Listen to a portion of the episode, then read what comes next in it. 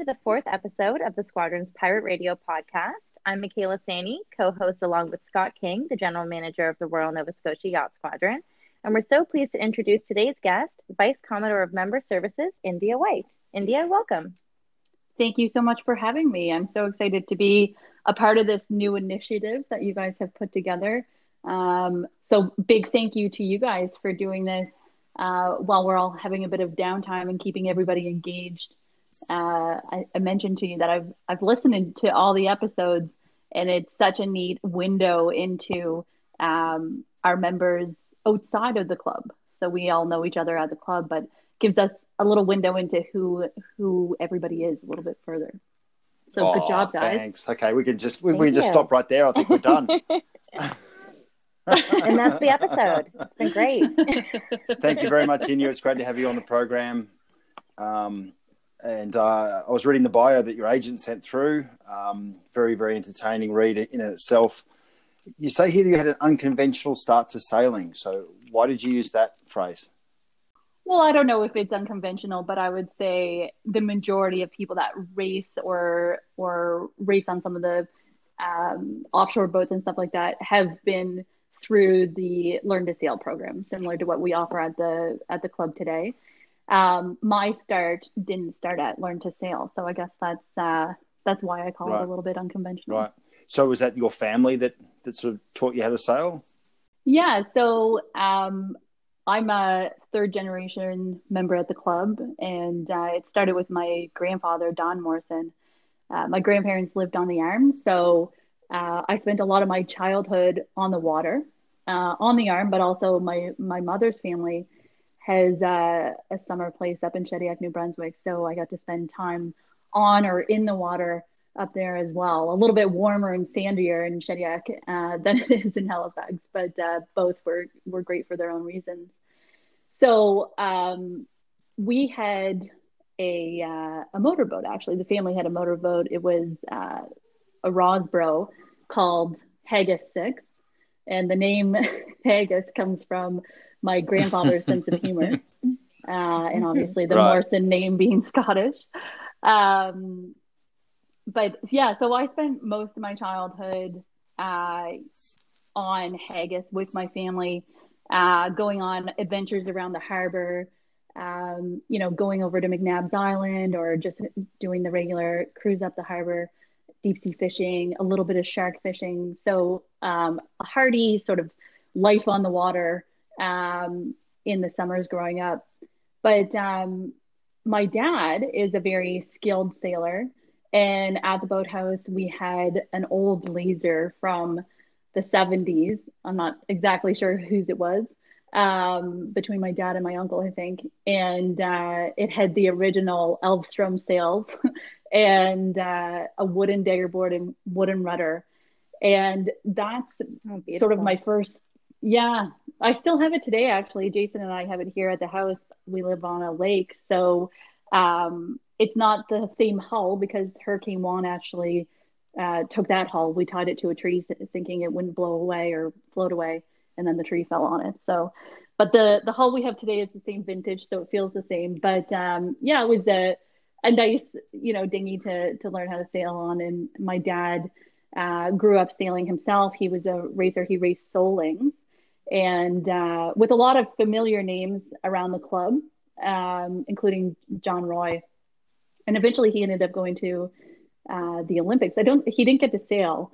Um, because it was the Munich right. 72 Olympics. But uh, yeah, I guess a lot of this, yeah, a lot of the stories I heard of my my dad sailing included John Roy, and I think uh, later in life I learned why they were mainly centered around John and and and uh, sort of the stories around you know not liking to lose. I guess it was very entertaining.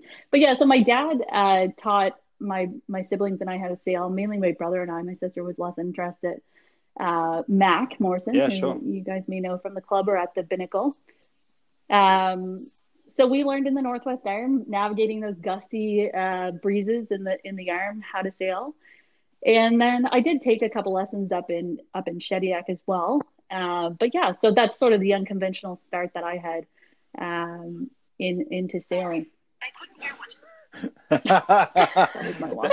Sorry. That was not me. that was Siri. Like, Siri, be quiet. Um, we were talking with Ryan Anderson um, on episode two, I think it was, and he was talking about.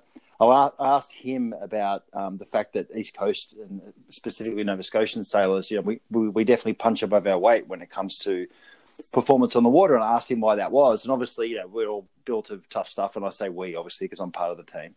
Sailing and growing up sailing in Halifax is a is a difficult um, journey because of the unpredictable weather, and it's pretty rough out there. And you sort of learn to to adapt and and um, and be tough. Is that is that right? Yeah, I think. I mean, I was definitely more sheltered in the arm than going out in the harbor, like some of the folks like the Learn to Sail um, teams do. Um, but I think my hardiness comes more from uh, my dad really, you know, sort of putting my brother and I out on the boat and in the laser and just saying, you know, go. And then we had to make it home on our own. So, uh, you know, he was always keeping an eye on us, but uh, that in his mind, and I, I agree with it, it was sort of the best way to learn uh, how to get around and all your points of sail. Um, so I think my hardiness came, sort of came from that, and uh, our dad's encouragement in uh, in in sort of figuring it out on our own, and then helping us sort of perfect some of the skills that we had. Um, yeah, and then from there we ended up. I guess when I was a young teenager, my uncle Rod Morrison, also a member of the club, um, he uh, bought a I think it was a C&C 626 so that was my introduction to Wednesday night racing. So we would just uh, go around the cans and and and by racing, I would say my introduction to losing. We definitely didn't do very well. I think we spent most of our time going sideways on that boat, but uh, it was fond family memories and uh, a good time for sure, spending time with the family. So I understand that it was um, actually past Vice Commodore Liz White who introduced you into keelboat racing. So walk us through how did that happen? Yeah, that's right. So uh, I was working at so when when I was in university here in Halifax, I worked at the Binnacle as a summer student uh, with my good buddy Jessica Fennell. So Liz White would come in, and we would always have a good time when she came in. And one time she was looking for crew. So she asked uh, Jessica and I, and Jessica had taken sailing down at uh, Lunenburg Yacht Club. So she also had some some skills on the sailboat. And uh, so, yeah, she invited us out and we started doing Wednesday night races with Liz. And we did the Thursday night uh, women's series that was run out of AYC with Liz as well. Um, so that's where I sort of started, you know, participating on a bit of a team and, and doing more regular racing and starting to look at it a little bit more competitively than I did when I sailed with my family. Um, and at that point, I was obviously older. Um, and then it was um, actually Luke Porter, who uh, I was at AYC, and it was I think it was the AYC opener uh, in 2007 or so, or 2006. And uh, it was a really stormy day, so the smaller boats weren't going out. So Rogue Wave, Liz's boat, wasn't going out and they were looking for some extra weight to take on their boat. And uh, it was a Beneteau 367 named Chow. And uh, so at the time, the Benny 367 was, you know, the boat. It was the coolest boat uh, or one of the fastest boats around in the premier class um, back in the day when, you know, Third Wave and all those boats were around. Um, so I was ecstatic to get invited to to race with them, and then I ended up racing with them for I think it was two years. Um, so doing you know the opener circuits back when that was still a thing. So you'd start with AYC, RNSYS, Shearwater, DYC, BBYC. So every weekend for five weeks was taken up by opening regattas, and the Wednesdays and Thursdays in between that we would race. Um, and then uh, we'd get right into Metro and then Chester after that, POW. So um, very busy. All of a sudden, I went into a very busy, you know, race schedule with with sailing. It was it was great summers, great memories from that. Yeah, sounds like it. I mean, that's obviously you sort of switch gears into a whole a whole world of um, of competitive and very regular racing. Thing As well, you you talked about the um, the race from uh, St Martin to to Newport. Um, by Bermuda. You said it was a, a unique and memorable adventure. Did you hit the Bermuda Triangle, or was that a an interesting adventure? How how so? yeah, so ever since I was a child, I uh, I dreamed of sailing offshore. That was that was my my big thing. Like I really wanted to be an offshore sailor. Um, even to the point where when I first went to university, I went into physics and took advanced physics because I wanted to go into meteorology and maybe be a meteorologist on a on a boat. Um, that that was a dream. Learned it was more of a hobby. I'm a big weather geek, um, and went into business and marketing.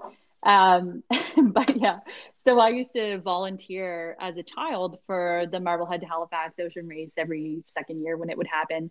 Um, my aunts were known as the Midnight Morrisons, so they would um, volunteer sort of in the later shifts because because that's when all the excitement would happen when all the boats would start coming in. And they would volunteer for the yacht services under Jeannie Church. And uh, my grandmother would was famous for making sandwiches and making sure that everybody was fed. So I was always sort of involved in, you know, seeing the yachts come in and, uh, you know, hearing the immediate stories and everybody joking around about what happened offshore or the amazing, harrowing stories of getting through the weather and uh, accomplishing the race. So that was always something that I held in high regard as far as, you know, a dream of mine to be able to race offshore. Um, so, yeah, in uh, my first time offshore was um, with Chow, I got to deliver down to Marblehead. And then um, that was uh, experience and, and, and wanted more. In uh, then in 2013, I think it was, um, I got a call from one of my friend, childhood friends, Haley Allen. Uh, she was working on a yacht called Heroina, a custom Frers uh, 74 foot Frers, basically designed after the 12 meters. So a beautiful, beautiful yacht. They were down in St. Martin and uh, they needed to deliver the boat to Newport. So it wasn't a race; it was a it was a delivery. Um, and at the time, I was uh, kind of flexible with my my schedule, so I was able to go join her. Her actually, Charlie Underwood, who is at the club as well, um, he uh, he came as well. So the two of us went down to uh, St. Martin, met up with the boat, and got to sail from St. Martin to Bermuda, and then Bermuda to Newport, Rhode, Island. Rhode Island. So that was sort of uh, not only my first great adventure offshore, uh, but also a bit of a look into the the yachty lifestyle of what it's like to work on a yacht and uh, and sort of sail one of these beautiful, super impressive yachts. So yeah, it was a very memorable experience. Just sort of not something I ever really imagined I'd be I'd be able to do. But yeah, we went directly through the Bermuda Triangle.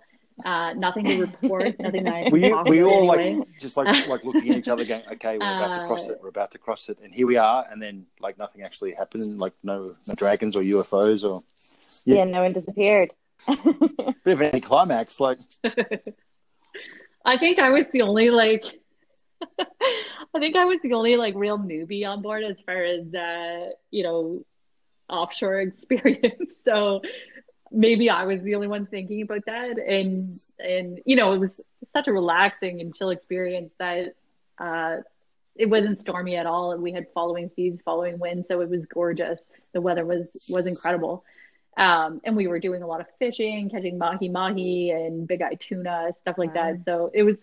well, you're very lucky. Nothing. Well, you're uh, very lucky. If you had been out there with a bunch of Australians, on. they would have been picking on you a lot about giving you all kinds of things to be scared about.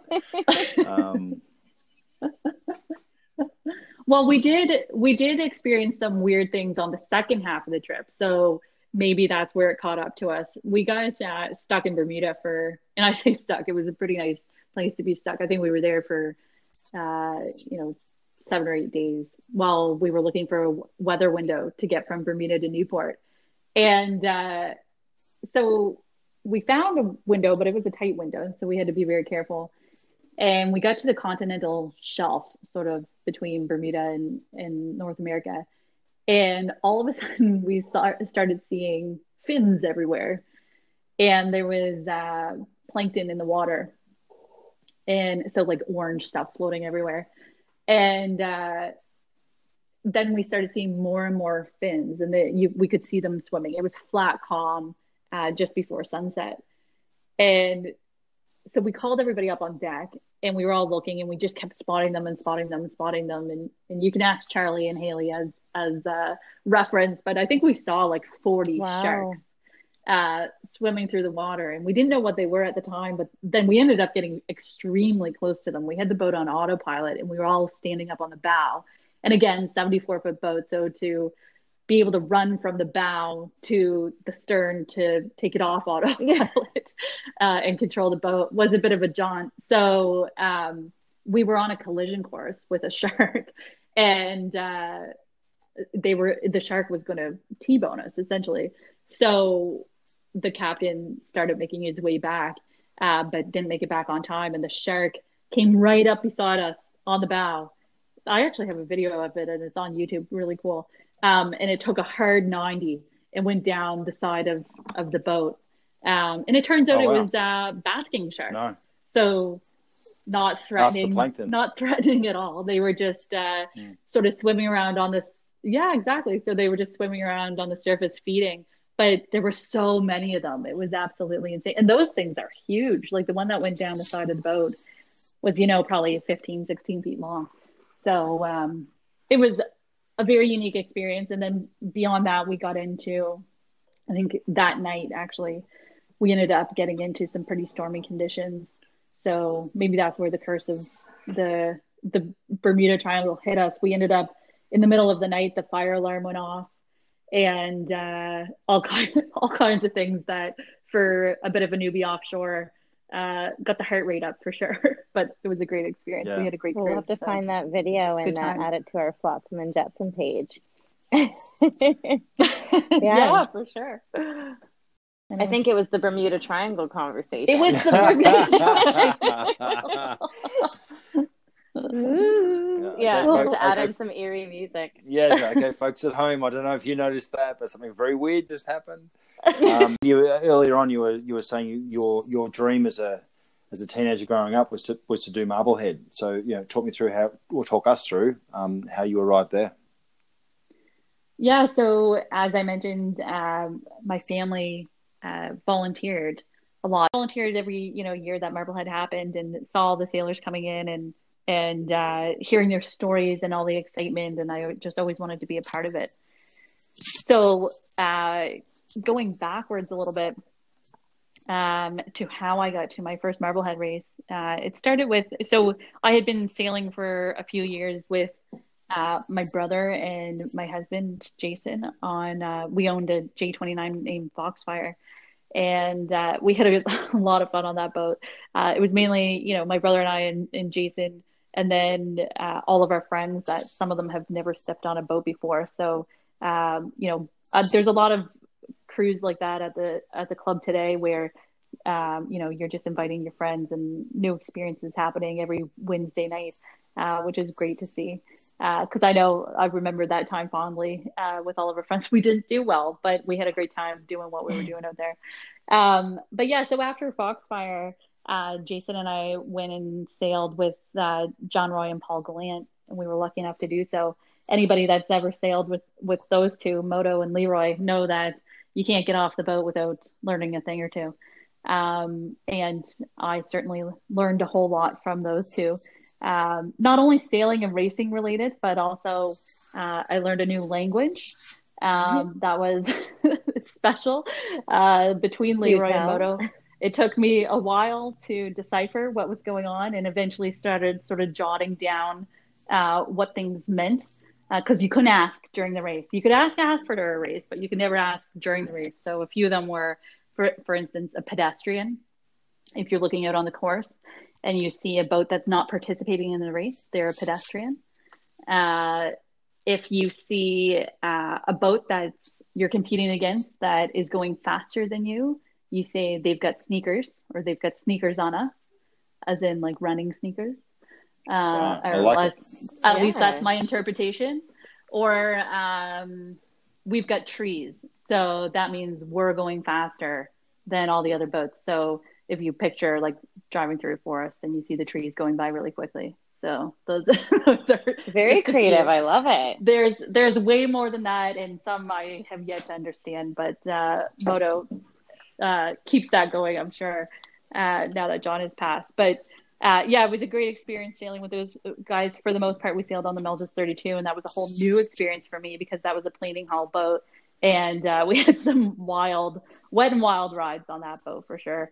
But uh, yeah, getting back to my first experience with Marblehead. So in 2015, Stu McRae brought uh, the J120 deviation to the club, and him and Matt Christie were putting together a team for um, that year's Marblehead. And, um, you know, it's actually what I found. That was not the first year that I tried to get on a boat. Um, it's, it's very difficult for women to get on offshore racing teams. Um, it's a very male dominated sport. Um, and a lot of times, you know, being offshore on a boat, you're in very cramped quarters. Uh, you learn a lot of personal things about other people because you are living in a you know 40 foot space with you know seven other crew members. So and there's also a lot of teams that have sailed together for long periods of time. So um, getting in on one of those crews is pretty difficult. Uh, but i know you know even today it's uh, difficult for women to get on offshore sailing uh, teams even though we're seeing uh, a lot of progress in that area. Uh, but yeah so without um, john and paul's recommendation uh, I wouldn't have been invited to sail on on deviation. So I uh, my childhood dream of sailing in Marblehead definitely uh, came true. Not only because of Stu inviting me to join his his team, but definitely because of Moto and Leroy's support in uh, in getting me on that team. So Jason and I joined uh, Team Deviation in 2015, and I got to do my first Marblehead race uh, that year. Uh, it wasn't, you know, I sort of pictured it was going to be this this crazy uh, adventure, but it ended up being, I think it was that year was a bit of a floater. so there wasn't big stories that came out of it.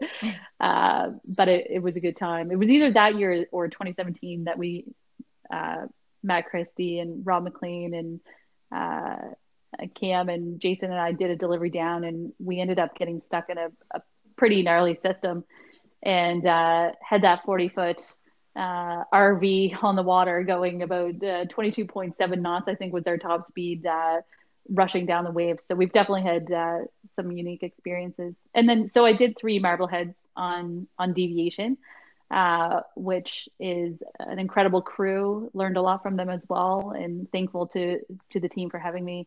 Uh, but I also got to do back to the Bermuda Triangle. Got to do a Newport to Bermuda Ocean Race. Uh, which is just the tip of the triangle. You don't actually go into the, the triangle again, but uh, that was another uh, very interesting experience. Anytime you cross the Gulf, you, are going to um, run into some interesting weather, and, and that we did. We had uh, there was a moment between Stu McRae and I. We were both on deck, and um, we were in about 50 knots of breeze, like at least high 40s. And all of a sudden, Stu and I are both weather geeks. We message each other year round around different storm systems that are happening. And uh, all of a sudden, it started hailing so it's, you know, the water temperature is, I don't know, 20 degrees Celsius and the air temperature is above that.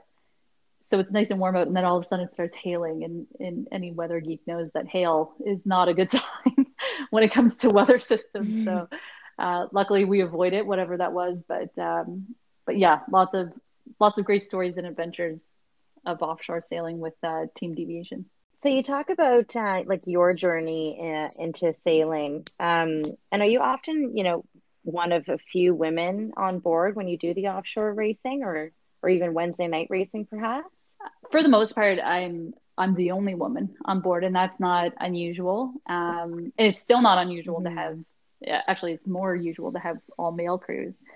Um, I, I was looking at the stats with offshore, and I think um, the last Marblehead, I think like 30 or 40% of the boats, maybe even closer to 50, had had at least one, woman on board. So that's great. But yeah, for the most part, it's it's still very limited women. When you're looking at regattas where you're able to have more people on board, like Chester and stuff like that, then then we always had um, more people on board, which brought more women. Like Dana Archibald sailed with us, um, at least one Chester. So so it was nice to have other women on board for sure mean, that's a big question. I think we're in a very interesting time right now um, as far as not only our club is, I think all clubs are facing pretty huge challenges right now, aside from coronavirus. We'll put that aside for now and just talk about sort of where we are today.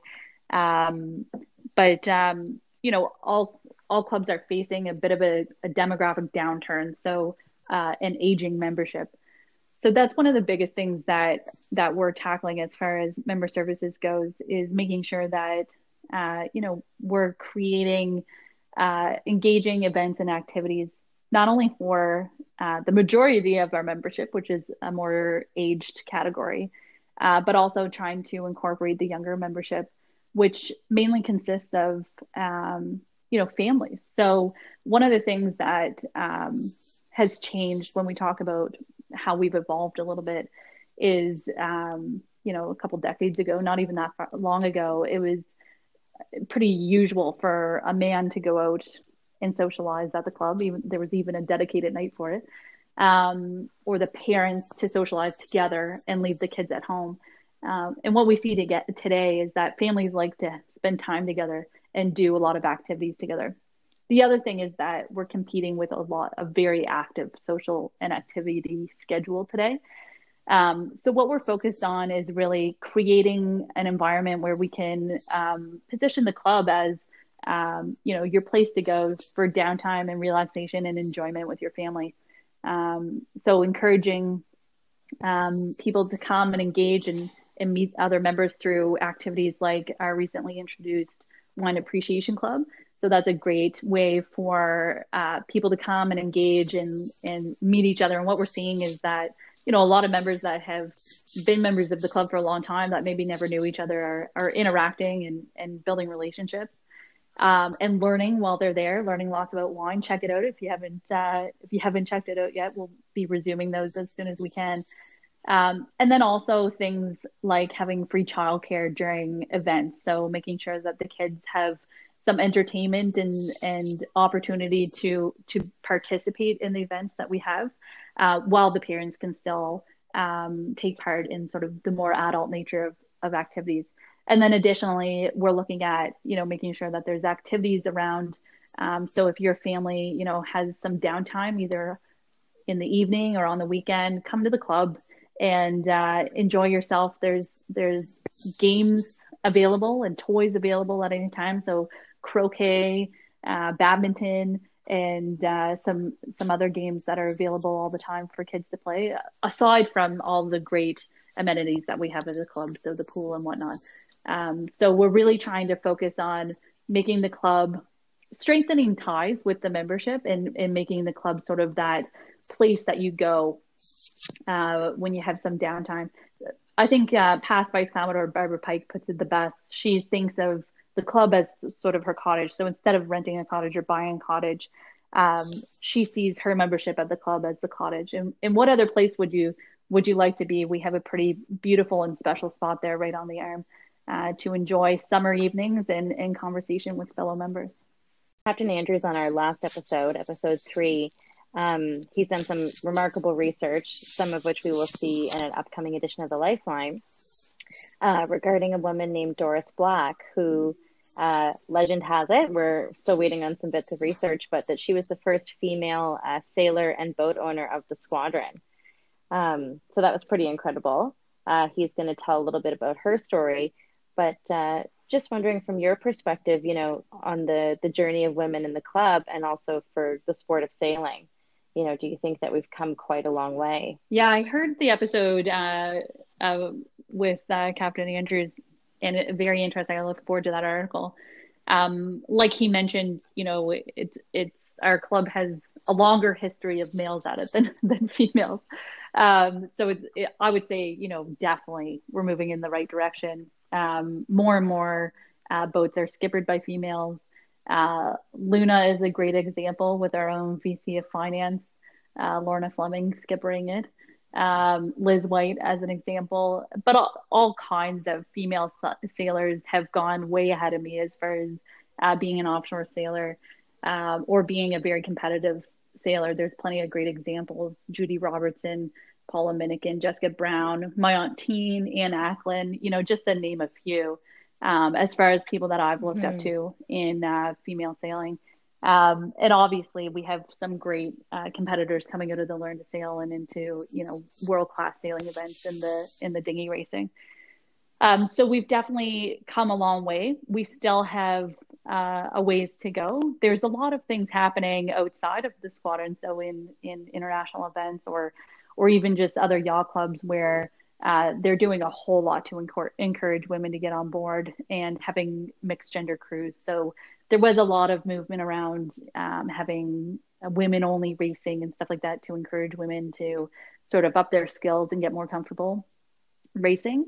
But now what we're seeing is like for instance, for instance, the Melges series out of uh, New York Yacht Club.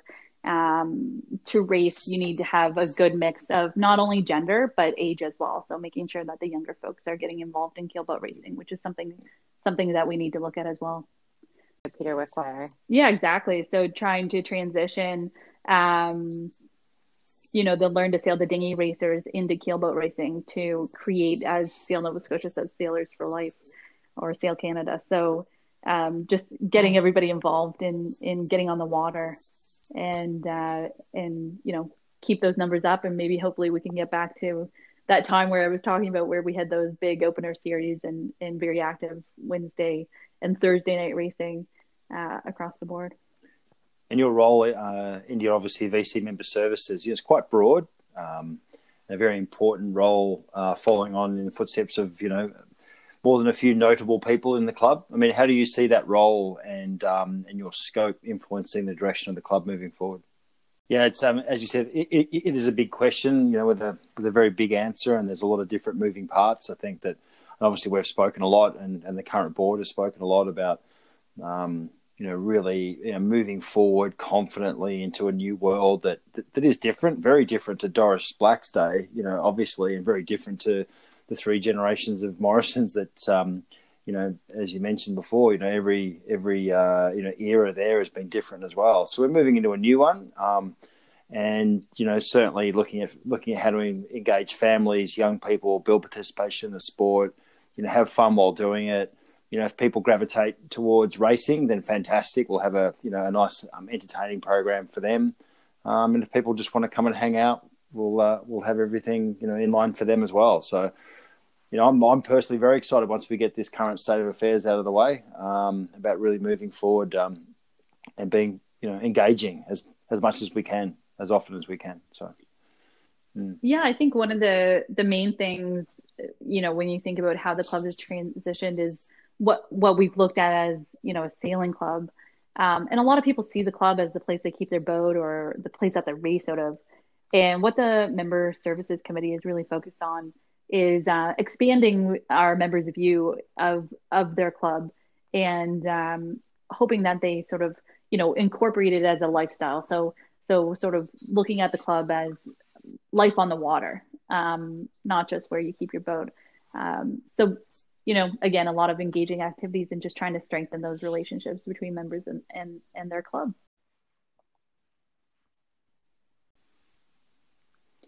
Outstanding. Well, India, I've, I've really enjoyed talking with you today. Thank you for, for taking time out of your schedule.